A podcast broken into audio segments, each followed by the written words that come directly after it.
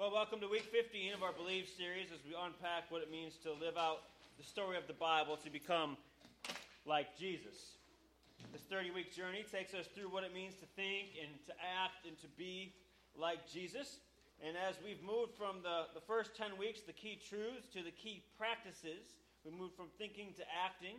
And so this week we'll continue our study there. And I want to start this morning telling you a little bit about a woman named Janine. Janine is one of the, the last people you'd expect to find in the jaws of hell, yet it's a place that she spent and has spent much of her time. The jaws of hell is the name of a prison, actually, in uh, Colombia. She is a uh, professor. She's a very serious academic woman. She's actually translated Hebrew grammar uh, two volume Hebrew grammar into Spanish. So this woman is a professor, very smart, very uh, intelligent. She's a Hebrew scholar. And this woman, however, is also known as a missionary. This calling flows from her work in, in the classroom. She says, I teach people who have had their fathers, their brothers, and their sons assassinated.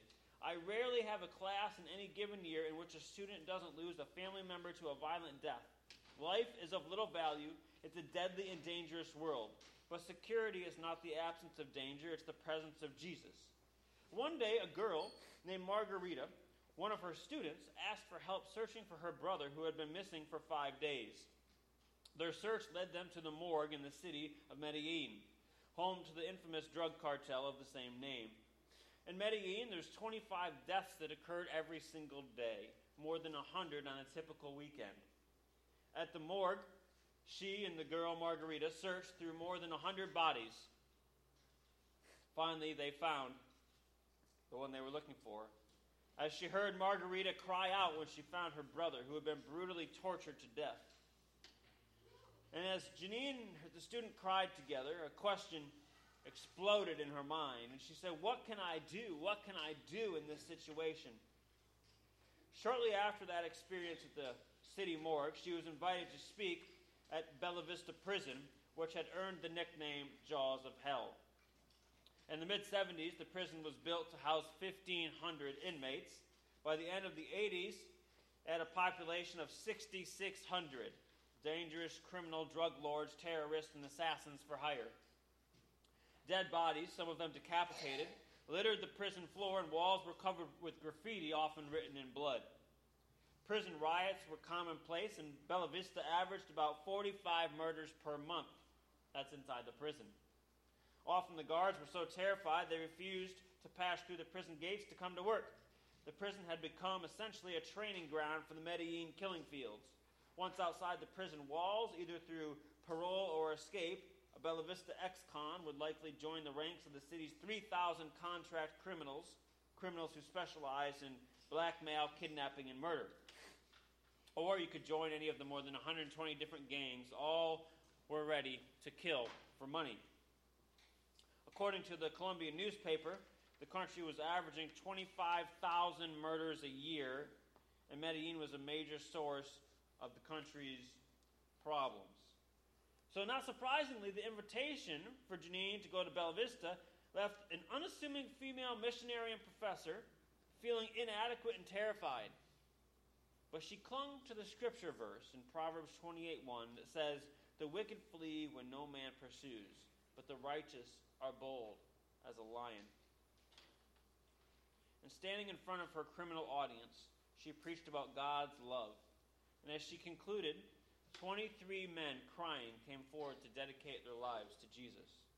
And that was the beginning of the ministry that Janine began in this prison, which continues. She soon launched a Bible training school within the prison. She would spend two days a week inside the prison, teaching inmates and witnessing to them about Jesus, also witnessing to the guards. When they graduated from the Bible school, they got a diploma from the actual seminary that the president of the seminary came and gave to them. This continued until the prison was transformed. It became known as a model prison. The crime reduced, the murders stopped. So much so that when September 11th occurred in our country, the prisoners of this prison in Colombia began to pray and carved out of wood some praying hands, which was then delivered to President Bush and he kept on his desk. This is the story of the impact that one woman could make. As the jaws of hell was transformed into a model of what Jesus could do in somebody's life. As Janine continues her, her ministry there, I think of the quote that she said Security is not the absence of danger, it's the presence of Jesus. You see, Janine wasn't trying to cling to her own life. If she was, she wouldn't have gone into the jaws of hell. She wasn't trying to set up her own security system. Instead, she clung to Jesus. Jesus was her security. And today, as we look at the idea of total surrender, we need to keep this in mind. A genuine decision to follow and obey God is a decision of total surrender. We leave nothing off the negotiation table. We're all in. That's our response. All in. When God the Father offered up his Son for our redemption, he revealed how valuable we were to him. The gift of salvation was an act of total surrender by Jesus. Surrender to the Father's will, the Father's plan, total commitment. Jesus was all in. He went to the cross, all in question is are, are you and I willing to respond in the same manner? Are you prepared to surrender your life for His purposes? A total surrender. A white flag surrender. You know what the white flag is, right? Okay? The white flag is when you say, I'm done fighting. I'm, it's it. It's, it's over. Okay? I surrender. I surrender all. Until you put that white flag up, you're still fighting in some sense. You still think you have a chance to overcome. You still are going against the opposition. But when the white flag goes up, it's done. We're talking about a white flag situation. When you completely surrender. Our question that we want to answer today is how do I cultivate a life of sacrificial service? Sacrificial service. You see, the truth is that I think we know, in our heads at least, that when Jesus calls us to come follow him, it means we're supposed to give up everything. But it's a lot harder for us to put that into practice. Watch this video as an intro to this today.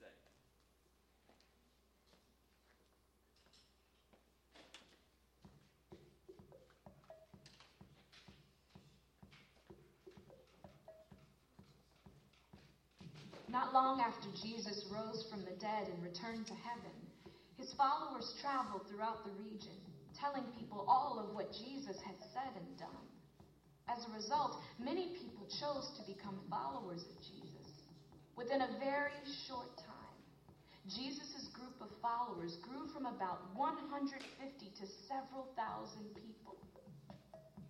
Many religious and government leaders felt threatened by this growing movement and did whatever they could to try to stop people from teaching about Jesus. They targeted a particular follower of Jesus named Stephen, spreading rumors that he was saying blasphemous things about God. The rumors spread, and eventually Stephen was arrested and brought before the Sanhedrin, a group of priests designated to rule over the area. A number of witnesses stepped forward and testified against Stephen saying that he was proclaiming that Jesus was coming back to destroy the Jewish temple and change the laws that were given by Moses. When the Sanhedrin looked at Stephen, his face appeared like an angel's. The high priest asked Stephen, Are these charges true? Stephen started by sharing about Moses, how Moses had spoken on God's behalf and led the Israelites out of slavery in Egypt. But the religious leaders in Moses' day rejected him, just like many of the other prophets God had sent over the years. Finally, Stephen compared the Sanhedrin to those leaders, telling them that they were responsible for putting Jesus to death. When the Sanhedrin heard this, they were so furious. They rushed towards Stephen, dragged him out of the city and began to hurl stones at him. While they were stoning him, Lord, receive my spirit. He then fell to his knees and cried out, Lord, do not hold this sin against them. After he said this, Stephen died. Stephen was the first follower of Jesus who was killed for their commitment to follow God.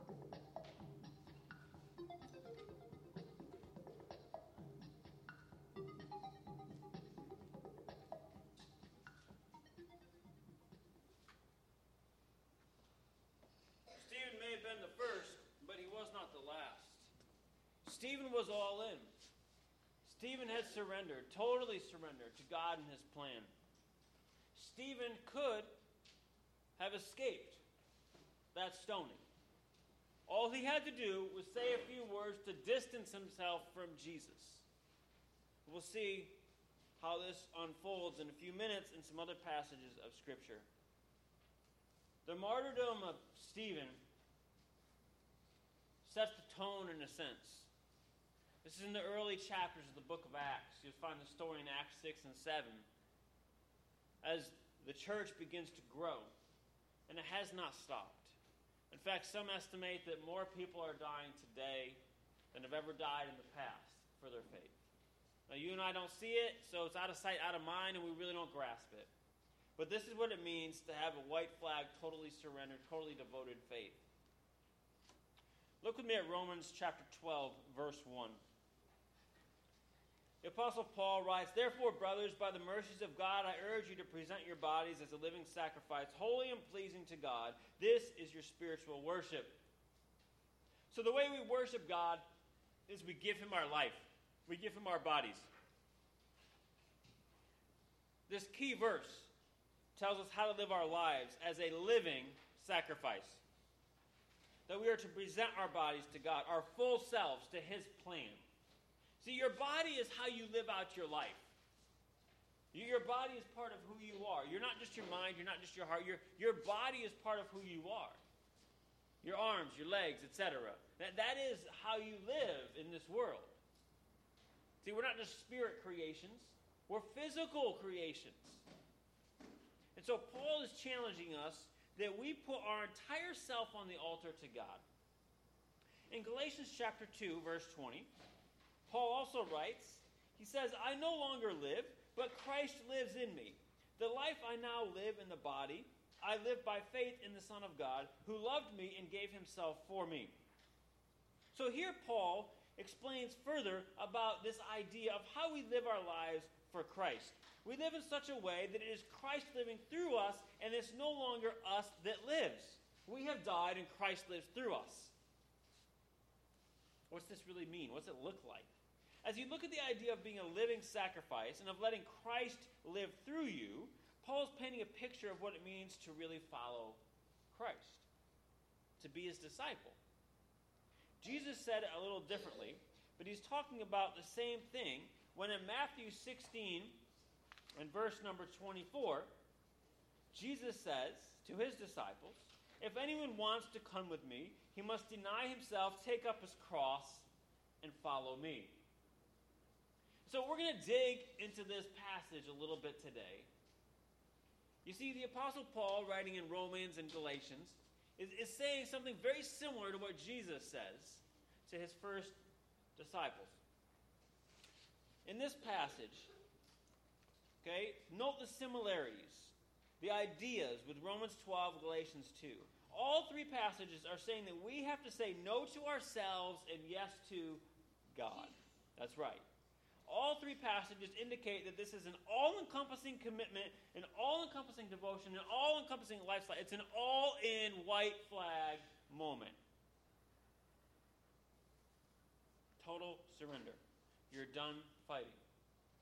So if you're still fighting Jesus on something that he's trying to do in your life, then you're not white flag yet.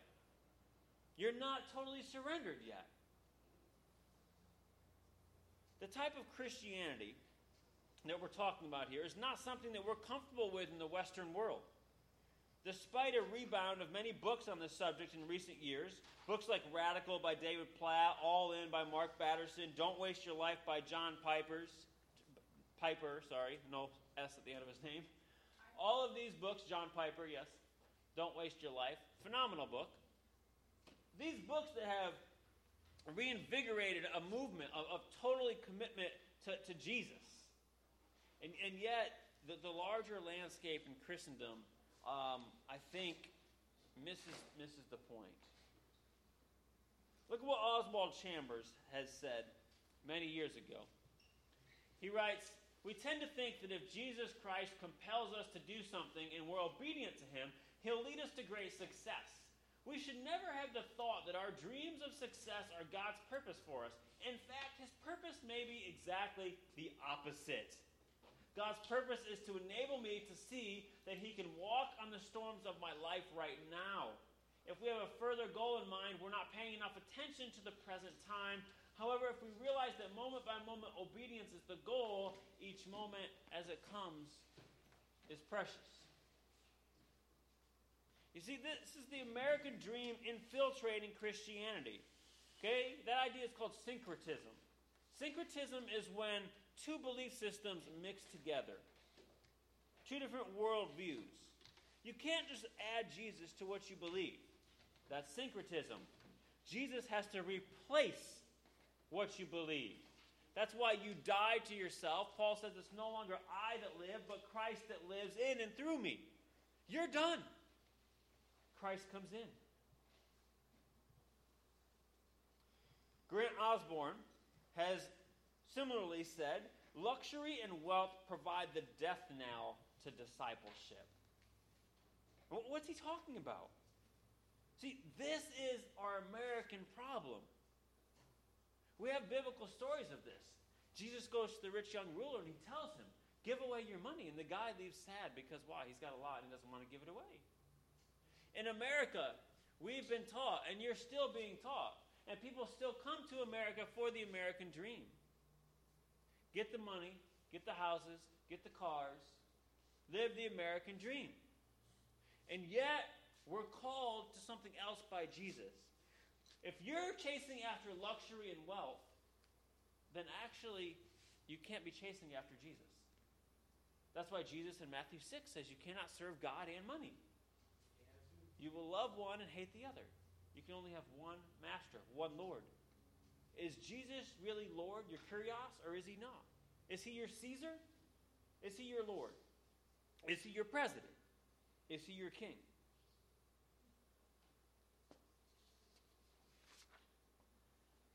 D.L. Moody is a famous evangelist in American history, but it was his friend Henry Varley who said to Moody, The world has yet to see what God will do through one man whose heart is completely his. And D.L. Moody said, I want to be that man. And he went on to start a Bible college, a missions movement that sent over 30,000 men and women around the globe. And he is known as one of the preeminent evangelists that existed. Great works, D.L. Moody. Why? Because he sought to do something to be wholly surrendered to God. Moody understood total surrender to God. Let's look back at our text in Matthew 16 24. One of the things that we're going to have to do is consider the context. Jesus is in Caesarea Philippi, a very pagan city known for gross sexual perversion and idolatrous worship. Peter has just confessed that Jesus is the Messiah, the Christ. And then Jesus begins to tell the disciples that he has to go to Jerusalem to suffer and be killed and be raised from the dead. And so, if we look a couple verses previous, in Matthew 16, verse 21, we find this. It says, From then on, Jesus began to point out to his disciples that he must go to Jerusalem and suffer many things from the elders, the chief priests, and the scribes, be killed, and be raised the third day. Now, I, I want you to focus on the three things he says have to happen. He's got to suffer, suffer many things. Then he's got to be killed and then he's got to be raised. And I want you to think, you really could summarize discipleship down into the things that Jesus is going to go through here, those are the same things that you and I are actually called to go through. To suffer many things, to be killed for the name of Jesus, and then we look forward to the hope of the resurrection, to be raised. You'll suffer many things, you'll be killed, and then you'll be raised. That's your life as a Christian. It's not the American dream. That's your life as a follower of Christ. You will follow in the footsteps of your leader and king Jesus, who suffered many things, was killed, and was raised on the third day. But Peter didn't really get this. So in the next verse, Matthew 16, verse 22, now remember, Jesus has just told Peter what's going to happen to him. And right before that, Peter has just said, You are the Messiah, you are the Christ. And so it amazes me that I'm just like this, you're just like this. That we could have our greatest moment and two seconds later have our worst moment. That's how it is in life. Peter says, Jesus, you're the Messiah. And Jesus says, Peter, you are right. God has revealed this to you. I'm going to use you in a great way. I'm going to build my church. The gates of hell will not prevail. And a few seconds later, this happens after Jesus says he's going to suffer many things, he's going to die, and he's going to be raised, Peter pulls him to the side and says, rebukes him. Oh, no, Lord, this will never happen to you. This will never happen to you. Peter can't comprehend that the Messiah, his Savior, his Lord, would have to suffer many things, be killed, and be raised. This is not Christ living in Peter. This is Peter boldly thinking like a man focused on earthly things, not eternal things. God's ways are not in sight here at all. Peter is telling God what to do, he's correcting God's plan. How many times do you and I do the same thing? Like, no, God, I don't think that's the best way. I think this other way will be better. Let's do it my way instead. No, God, to suffer many things, to die and be raised, no, that, that's not good. How about we just do it a different way? So we don't have to suffer many things and we don't have to die. But I still want the resurrection. Isn't that how we think? What? What doesn't make sense? Sure, it is. You do the same thing. Every time God tells you to do something and you're like, no, I don't want to do that, you're thinking earthly, just like Peter's thinking earthly. You see, God's plan and Jesus working with God the Father in this are on the same page. But Peter's not on the same page. See, Peter is seeing Jesus, his friend, his mentor, his Lord, and he's seeing Jesus and he's thinking, no, this is not going to happen, Jesus. No one's going to kill you. We're not going to let them kill you. Now, listen, just back up a few minutes. You're the same way with your friends, right? There's even a level on an earthly level where, where we're kind of supposed to be that way, right? We stand up for each other, right? We defend the homeless. We stand up for justice. You don't let little kids get trampled on by big bullies, right? And so, in a sense, Peter's thinking that way. But here, there's something more at stake. There's a whole kingdom at stake. And that's where Peter's missing the boat. Because Peter is seeing with earthly eyes instead of eternal eyes. And that's the same thing that you and I do. In verse 23, Matthew 16 23, Jesus turns and says to Peter, Get behind me, Satan. You are an offense to me because you're not thinking about God's concerns, but man's. You see, Peter was not letting God live through him at this moment. Peter had taken charge of his life again, and he was thinking like Peter instead of like Christ. When Jesus harshly rebukes Peter, point blank saying that the way he is thinking is exactly, get this, how Satan thinks, you got to remember, this is Matthew 16. Back in Matthew chapter 4, Satan had tried to get Jesus to avoid the cross by having Jesus worship him. Now, Peter is trying to get Jesus to avoid the cross. You see, it's the same thing. Remember the temptations in the wilderness. Satan offers Jesus a different way. You don't need to go to the cross. But Jesus says, I have to suffer many things. I have to die. That's the cross. And then I will be raised. And Peter says, No, you don't. There's another way for you to be king. And Jesus says, No, Peter, there's not. You're thinking like Satan. The only way for this to work is to suffer many things, die, and be raised. Peter's trying to get Jesus to avoid the cross. You and me, we try to avoid the cross too. We say, No, we don't need to suffer many things.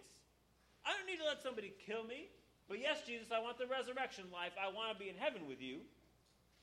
We do the same thing. Earthly minded when we need to be eternally minded. We don't know ourselves any better than Peter knew himself. The scripture says the heart is deceitfully wicked. Who can know it? You and I are as deceived as Peter. That's why we've got to empty ourselves. Total surrender. White flag. Jesus, run my life. If we fast forward to Matthew chapter 26, verses 34 and 35, Peter thinks he's finally got it down. Look at this. He says, I, he says, I'll stand by you. He's not going to deny Jesus. Yet, what do we read? I assure you, Jesus said to him, tonight before the rooster crows, you'll deny me three times.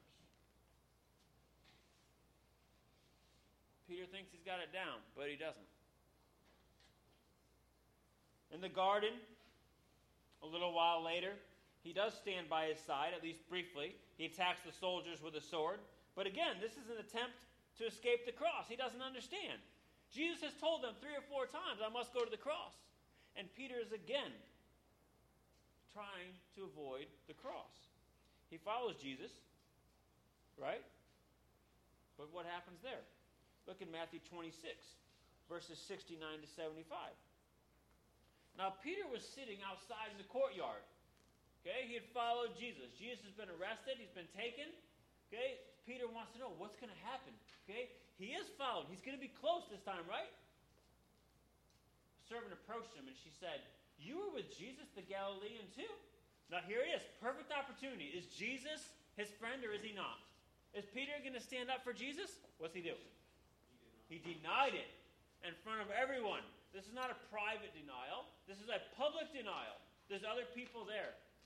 I don't know what you're talking about. Now, this is kind of a low level denial, that first one. He's just kind of like, I don't what are you talking about? I don't know what you're talking about. When he had gone out to the gateway, another woman saw him and told those who were there, again, public, this man was with Jesus the Nazarene. Now, he's going to up it a notch here in his denial. Again, he denied it with an oath. I don't know the man. So before it was, I don't know what you're talking about. Now it's, I don't know the man. Who's the man? Jesus. I don't know Jesus. Next, after a little while, those standing there approached him. So again, public, many people, and said to Peter, You certainly are one of them, since even your accent gives you away. Now, one of them being one of Jesus' followers. So now we're point blank. You're with Jesus. You're one of his followers. And what does Peter say? He started to curse and to swear with an oath, I do not know the man. Immediately a rooster crowed, and Peter remembered the words Jesus had spoken Before the rooster crows, you'll deny me three times. And he went outside and wept bitterly. Now, thankfully, the grace and love and mercy and compassion of God allows for forgiveness. Unlike Judas, who went and hung himself, Jesus finds forgiveness in Jesus. Peter's life is not over. Your life is not over when you've blown it. Christ gives us forgiveness. And that's what he does to Peter. But the point for today is about this total surrender. Peter completely disassociates himself from Jesus. Okay? And that's exactly what the word deny means. What we have here is the perfect picture, okay, of yes, what not to do, but this is the same word that we read in our previous passage that you have to deny yourself. Peter here didn't deny himself, he denied Jesus. But the point is, it's the same word. So if you want to know what does it mean to deny yourself, take up your cross, and follow Jesus, to deny yourself means to do what Jesus or to do what Peter did to Jesus, but instead you're supposed to do it to yourself. So what did Peter do to Jesus? He said, I don't know the man. I don't hang out with the man. I got nothing to do with the man. I'm completely disassociated with him. take that same situation and replace the name of Jesus with you. So, what does it mean to deny yourself? It means you have nothing to do with yourself. Well, that's kind of weird. How do you do that?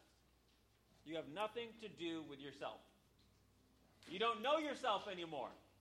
That's what it means to deny yourself. Peter's maneuver aims to guarantee his personal security in a perilous setting while asserting his freedom from Jesus and any claim that Jesus might have on his life, past or present. That's what we do. Each instance of Peter's threefold denial involves a statement to a group of people. As I mentioned, this is public. Peter's denial is not just internal, it's not just a private act in his heart, it's a public act in front of other people. Jesus calls us to deny, not him, ourselves. A committal to him is a denial of ourselves. This isn't just self discipline, okay? It's not just cutting stuff out of your life that shouldn't be there.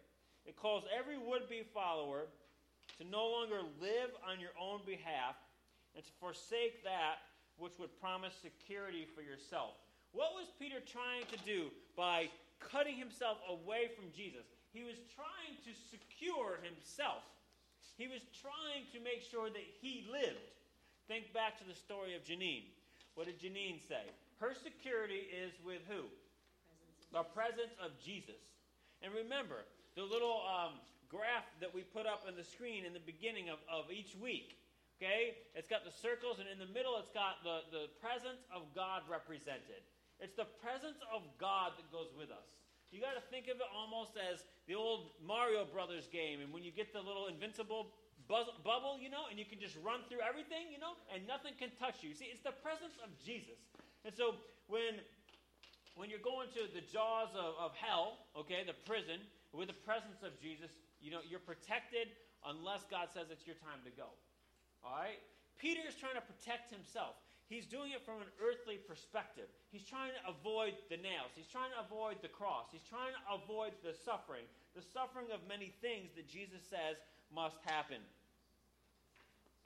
The finality of Peter's last denial, okay? We connect that with what Jesus is calling you and me to. It means that there's a permanent and a complete cutting away of our association with ourselves. That we are completely giving ourselves, totally surrendered to Jesus Christ. Just as Peter claims not to know Jesus, so the self denial that Jesus proclaims involves the renunciation of any obligation to yourself. You're done. It's white flag. You're done. You don't fight anymore between what you want and what Jesus wants. White flag. You're done. Totally surrendered. You're totally given yourself to Jesus. Peter tries to save his own life despite the fact that Jesus has said you can't keep your life and have life with me. It's a choice, one or the other. So Peter at this point chooses his life. We've all done it. We've done the same thing that Peter does. We've said no to Jesus. We've chosen our life. Maybe someone asked you if you're a Christian and you avoided the issue, you skirted the issue. You didn't really want to say. You didn't want to put yourself with Jesus. You didn't want to deal with them making fun of you. I doubt in our country anybody was going to do anything more than that.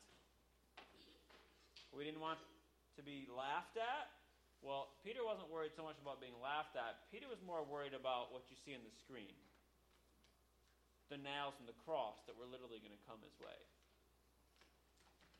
So before we point too many fingers at Peter, we better examine ourselves. If Peter keeps trying to save his life, what Jesus was trying to teach him is that he's going to lose his eternal life. Earthly or eternal, your choice. If you save your earthly life, you will lose your eternal life. If you lose your earthly life, you can gain the eternal life. Which one are you focused on? In the first century world, crosses identified those judged of setting themselves menacingly against the ways of Rome. To die on a cross means you went against Rome. Okay? They didn't usually crucify Roman citizens. Okay? You went against Rome. And so you ended up on a cross. It was public. They want everyone to see it. This person hanging on the cross has opposed Rome, and here's what Rome does to those who oppose them. And Jesus says, Take up your cross. We may take up your cross. Well, the criminal, before they're crucified, carries their own cross. Not normally like you see in the movie, the whole cross. It's normally just the top cross beam, okay? But either way, you carry your cross to the place where they're going to crucify you as a sign to everyone that this is what happens when you oppose Rome. What is Jesus calling us to do? He's calling us to oppose our culture, to oppose the earthly world, the earthly kingdom. There will never be a country on the face of this earth that runs in a completely biblical manner until Jesus comes back. They are all earthly kingdoms. They will all be tainted by sin and corruption and greed and evil. Jesus is the only king who will usher in a kingdom that will not be tainted by those things. And so Jesus is saying that you deny yourself. Okay, you're done. White flag. You take up your cross. You come die with me. You oppose the culture and the values of this world and this kingdom because you endorse and follow the values of my kingdom. That's what Jesus is calling us to. Cross bearing is death to yourself, it is white flag extreme. It is us dead so Christ can live in us. We must be completely emptied out so that Christ can fill us, and that's the problem. We don't want to be completely emptied out. We only want to be partially emptied out. We want a little bit of Jesus so we can go to heaven and a whole bunch of us. And Jesus says, You can't have that. You need to die to yourself. So, back in Matthew 16 24, when Jesus says to his disciples, If anyone wants to come with me, he must deny himself, take up his cross, and follow me. Notice there's kind of a sandwich structure here. Okay? You've got the come with me and the follow me. Well, those basically mean about the same. So think of it as a sandwich. That's your two pieces of bread. Come with me and follow me. They mean the same thing. And what's packed in the middle? What's the meat and the lettuce? What is it? Denying yourself. Deny yourself and take up your cross. Deny yourself and take up your cross. That's the two phrases, sandwiched in between the coming and the following. The two phrases, to deny yourself and take up your cross, they're not occasional, it's not once in a while, it's all consuming, complete surrender, total surrender, white flag. We saw in Peter's negative example that to deny is to completely disassociate from. That's what we have to do. Disassociate with yourself and what you want. Jesus tells us that as we disassociate from ourselves, that is how we gain the life of Christ. This is the only time in the Gospels that the word is used like this to deny yourself. It's not in the Gospels anywhere else. The only other time in the whole New Testament that it's used is in 2 Timothy 2:13, talking about how God can't deny himself. So you are called to disassociate from yourself, but God cannot disassociate from himself. That's the only two times it's used in the Bible in a reflexive manner. That reflexive means referring to yourself, what you do to yourself, okay? You can deny other people, that's used all the time, right? But to deny yourself, it's only used that way in those two places. No more you. Let's go die. Like, what are you insane, Kevin? What do you mean, let's go die? I didn't say it, Jesus said it, right? Suffer many things, die, and then. And then what? Be raised. Be raised. If you want to be raised, you first have to die. And before you die, you're going to suffer many things. So if you really want to be raised, then you got to go die. You got to die. You can't be raised if you're not dead first. So why are we trying not to die if we want to be raised? Maybe we don't really want to be raised. But if you really want to be raised, then you got to do what first? Die. die.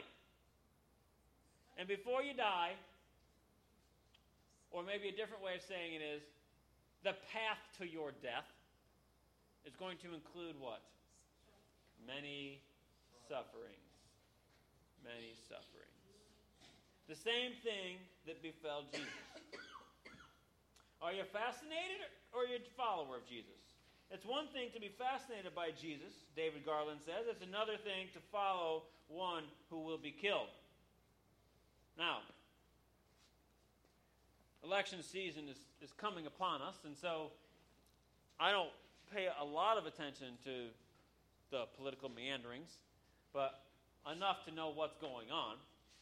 The bottom line is people don't want to pick a loser, right? They want to pick a winner. Right? And if they don't think they can win, they do what? They drop out of the race. All right? And so that's why you end up with just a couple people that actually run for president. Okay? Everybody else either runs out of money, um, which is in America the main way you get elected, um, which that should tell us something right there, right? No money, no election. What's that tell you? Anyways, so no one wants to follow a loser, right? Well, it looks like a losing proposition if it's suffer many things and die.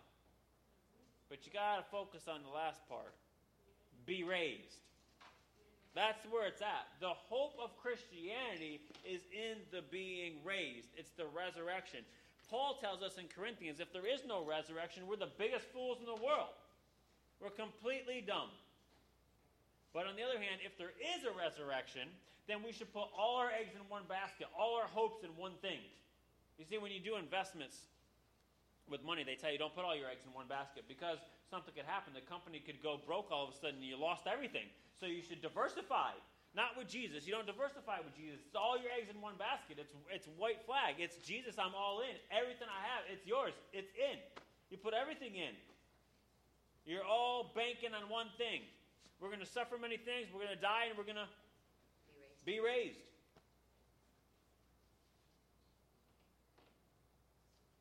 What is discipleship? R.T. France says discipleship is a life of at least potential martyrdom. See, the problem again in America is that we talk about martyrdom, but you and I don't know anybody that's been martyred, especially not in America. Nothing like that happens here. Well, give it 20 years, maybe it will. You know, I've, I've said before, the Chinese church, you know what they pray for us? They pray that we would be persecuted. They see us as weak. We're praying for the Chinese church that they would stop being persecuted and get freedom. The Chinese church is praying for us that we would get persecuted. You see, what's happened is we've gotten fat and lazy. We got too much freedom and too much money and too much fun. It's ruined us. And so the Chinese actually pray. It's not just the Chinese, other people in persecuted countries, because here's what they know that we don't know persecution drives you to Jesus, or it makes you leave him. One of the two. Discipleship is a, is a life of at least potential martyrdom. You have a clear choice. Clear choice is thus offered between self preservation at all costs and the risky business of following Jesus. Now, the reason it's a risky business is you don't know what's going to happen. But in a sense, you do know. You're going to suffer many things, you're going to die and you're going to be raised. That's it. So we do know, but yes, you don't know when and how. Grant Osborne says, until the kingdom reality outweighs every consideration, even one's own life, one is not a true follower. Just let that sink in. Think about that for a minute. Does this jive with what Jesus says? Jesus says if you want to follow me, you got to do what? Deny yourself, take up your cross, and follow me.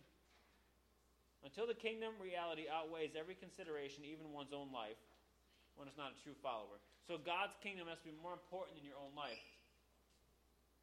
Think about people who give up their life for something. You know? Whether you think of firemen or policemen, whether you think of people in military or, or whatever, they give up their life for somebody. There's a story in the Bible, David's mighty men. And one, one day, David, he said, Man, how I wish I could have a drink of water from that well. And his men, he didn't ask them to do this, he just made this comment. And his men during the night went through the enemy lines, went through the battle zone to go to that well and get a glass of water for David. And they brought it back. I don't know if they woke him up in the middle of the night or exactly how it went down, but they brought it back and they gave it to him and said, David, you said you wanted a glass of water from that well. We got it for you. They didn't have to tell David what they did to get it. He knew. They had to go through all these enemy lines. They risked their lives. They could have been killed at any moment for a glass of water. It's not that they needed water, it was just from that well. It was better water, I guess. It was good. That's the devotion. They weren't concerned about their own life. That's what Jesus is calling us to. To not be concerned about your own life. Jesus t- said back in Matthew 6 in the Sermon on the Mount that if you'll seek first the kingdom of God, Matthew 6:33, that he'll provide, he'll take care of what you need here. At the same time, he tells us in our passage in Matthew 16 that you're going to need to suffer many things. You're going to need to die so you can be raised.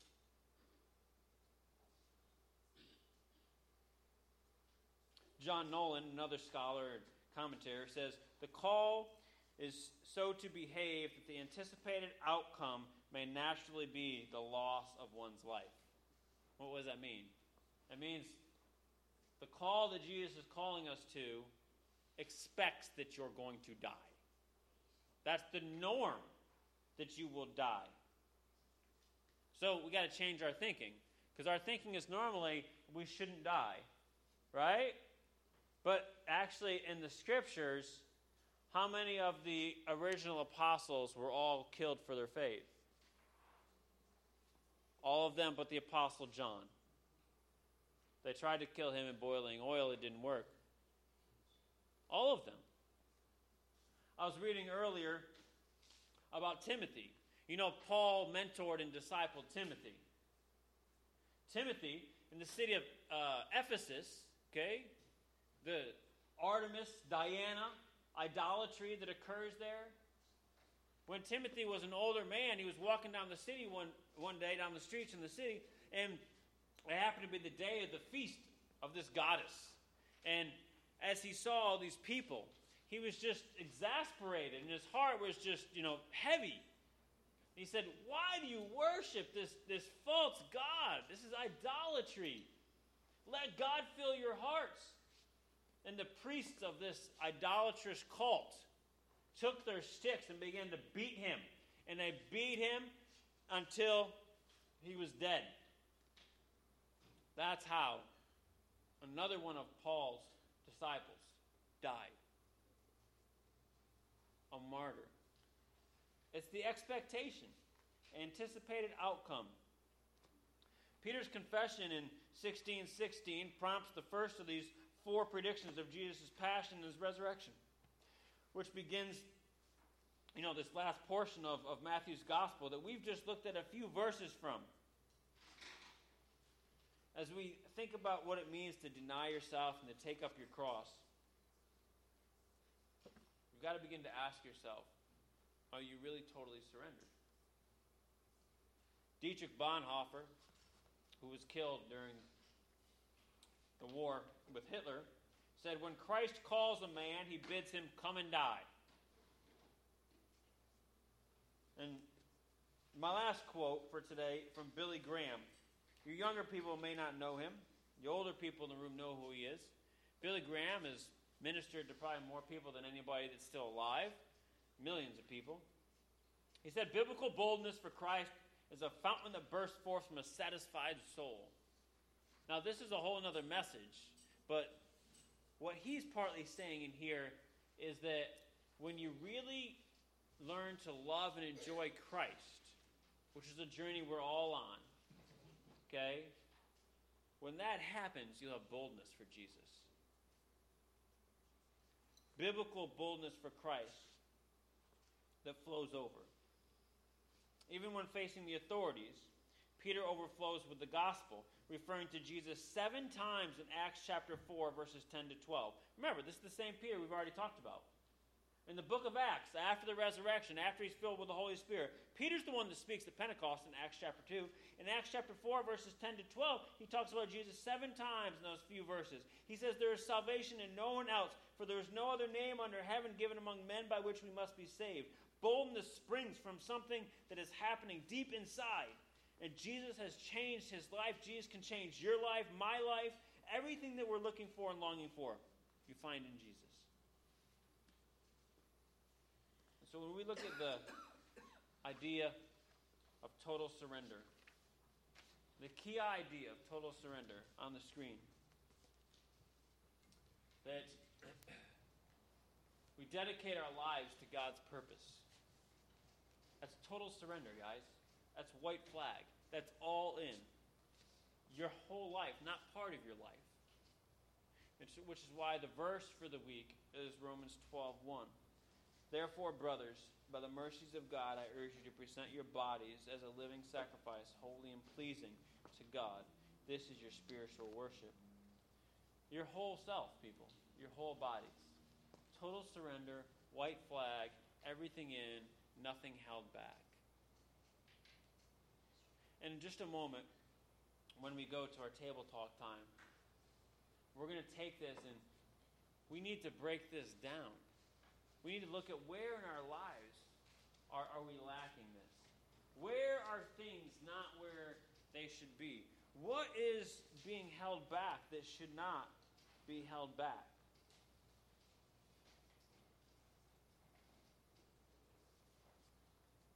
There's a, another martyr I would like to briefly tell you about. As an older man, in the middle of a situation that a Christian, he's been taken, is about to have his life taken from him. The city prefect, the ruler, his name is Urbicus. And Urbicus looked at the old man and he said, Sir, I have but one question for you. Are you a Christian? And Ptolemaeus, whose reputation was as a man who loved truth above all else, answered simply with one word Yes. Guards, Urbicus said, Take him away and execute him. Your Honor, another man stepped forward from the, the trial, and his name was Lucius. He said, What are the charges? This man is not a criminal. He's not an adulterer. He's not a fornicator. He's not a murderer, a thief, or a robber. He's broken no other civil laws. All he has said is he's a Christian. Such a sentence of death for such an honorable thing will not bring honor to yourself prefect Urbicus, nor to Emperor Pius, nor to the emperor's son, the philosopher, nor to the sacred senate. Urbicus looked at Lucius questioningly, and he said, It seems to me that you must be a Christian as well. Again, the answer was simply yes. Good. Then the old man will not die alone. Guards, take this one too. Urbicus expected Lucius to try to flee, but he simply bowed his head in respect and said, My lord, I am grateful. No longer will I have to live among such unjust and evil rulers. I will happily go live with the Father and King of heaven. At Lucius' proclamation, another man stepped forward and said, I too am a Christian, that he could share in the punishment, but more importantly, the reward of being part of Jesus' kingdom. The next couple of verses in our text in Matthew 16 talk about the fact that Jesus is coming back and he will judge, and everyone will have to give an account, you and me individually, for how we lived our life. There is a reward. It seems very crazy to read these stories of people who died for Jesus. Of people who not only died, but in the story I just read you, there's a man dying because he's a Christian, and someone else says, Well, I'm a Christian too, let me die also. We can't even begin to understand that type of thinking. And may I say it's because I think that we have a very shallow Christianity and a very shallow relationship with Jesus. That we are still trying to hang on to our life here. And Jesus said, if you hold on to your life here, you will lose the life that I have for you. But if you will give up the life that you have here, I will give you a more abundant life that is eternal. Might we wrestle with that and raise our white flag? Father, we come to you this morning thanking you for the example in Jesus. Thanking you for the thousands and millions who have gone before us, the cloud of witnesses, Lord, that has shown us that yes, it is possible. It's more than possible, it's doable. Millions have willingly given up their lives to be part of the kingdom of God. Might we be so bold as well. In Christ's name, amen.